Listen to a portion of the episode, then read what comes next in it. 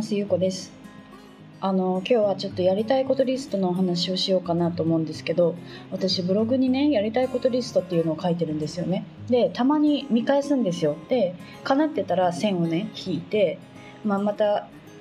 叶えたいものがあれば足していくっていう感じにしててで今ねあの見たら84個あったんですよ。100はなくってあのやりたいことリストって100個書くみたいな感じでねあの昔本があってその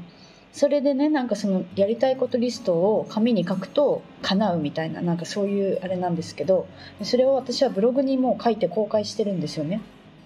であのまた叶ったものがないかねあの久しぶりに見たらねあのバリ島に長期滞在したっていうリストがあって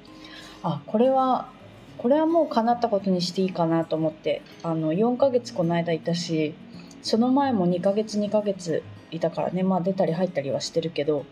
まあ結構半年ぐらいいたし、まあ、これはちょっと、まあ、叶ったことにしようかなと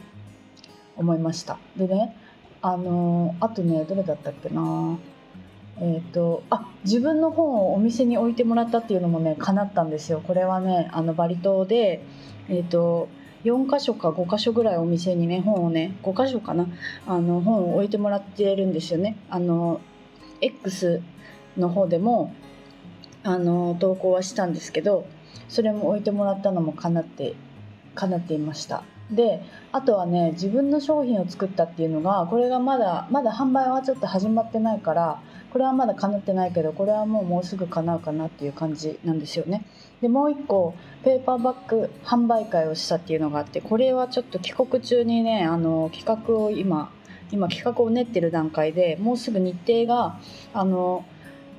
多分ご報告できるんじゃないかなっていう段階に今いるんですよねそうなのでこの販売会って言ってもまあなんかどのぐらいの規模になるかあんまりその大きいのは私は多分したくないというかあのちょっとこじんまりしたものを今イメージしているのでまああのそんなに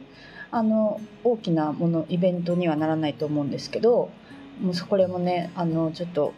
企画計画をね今練っている状態です。で84番目の一番最後にねオンラインお茶会を開催するっていうのがあってこれはちょっとすぐにでもできそうだなと思ったから、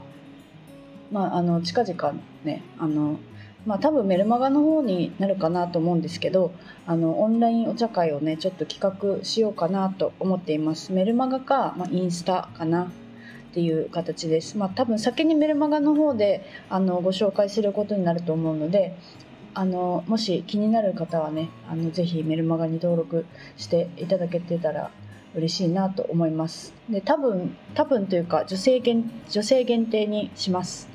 はい。あのなので女性の方で私とちょっと話してみたいなとかなんか私のねメルマガを見てくださってる方はあの結構こうなんだろうなあの自分を好きになりたいって思ってる方とかあとは海外旅行が好きな方とかあとはうんそうだな。えー、っとなんかこう何かに挑戦したいとかね。あのちょっと背中を押してほしいとか。そういうあの風になんかこう今何かを頑張ろうとしている方とかもね結構多い気がします。なのでそういう人たちとなんかこう関わるきっかけがなんかこう欲しいなとかって思ってる方がいたらねあのその私が企画をするのを待っていただくか何かこうメッセージとかもあのもし参加したいっていう気持ちがある方がもしいらっしゃったらあのなんかメッセージとかくださったら私はとってもとっても嬉しいです。はいなのであの今日はねそのちょっとやりたいことリストのお話をしたんですけどもう結構4つぐらい叶いそうですねこれはまたしばらくのうちに。でまたちょっとこう思いつくものがあればまた足していこうかなと思うんですけど。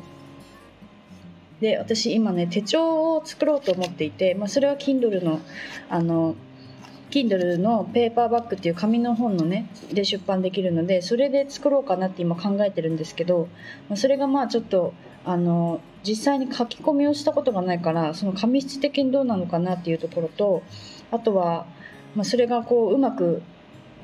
こうデザインっていうかね形ができるかどうかがまだわからないので、まあ、それはちょっとまあやりながらになるんですけどその手帳の初めにもやりたいことリストを書く場所を作ろうかなって思ってるんですよね。これやりたいことリスト書くと結構やっぱり叶うんですよね。あの忘れてても。忘れてても意外とあこれ書いてたみたいのがあるから、まあ、書いて忘れるって結構いいんですよその執着しないからね書いてあの忘れずにずっとそれを思い続けてると執着になることがあるんですよ。例えばなんかその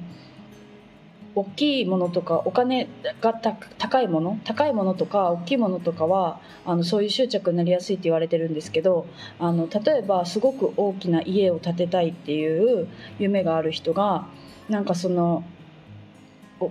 家が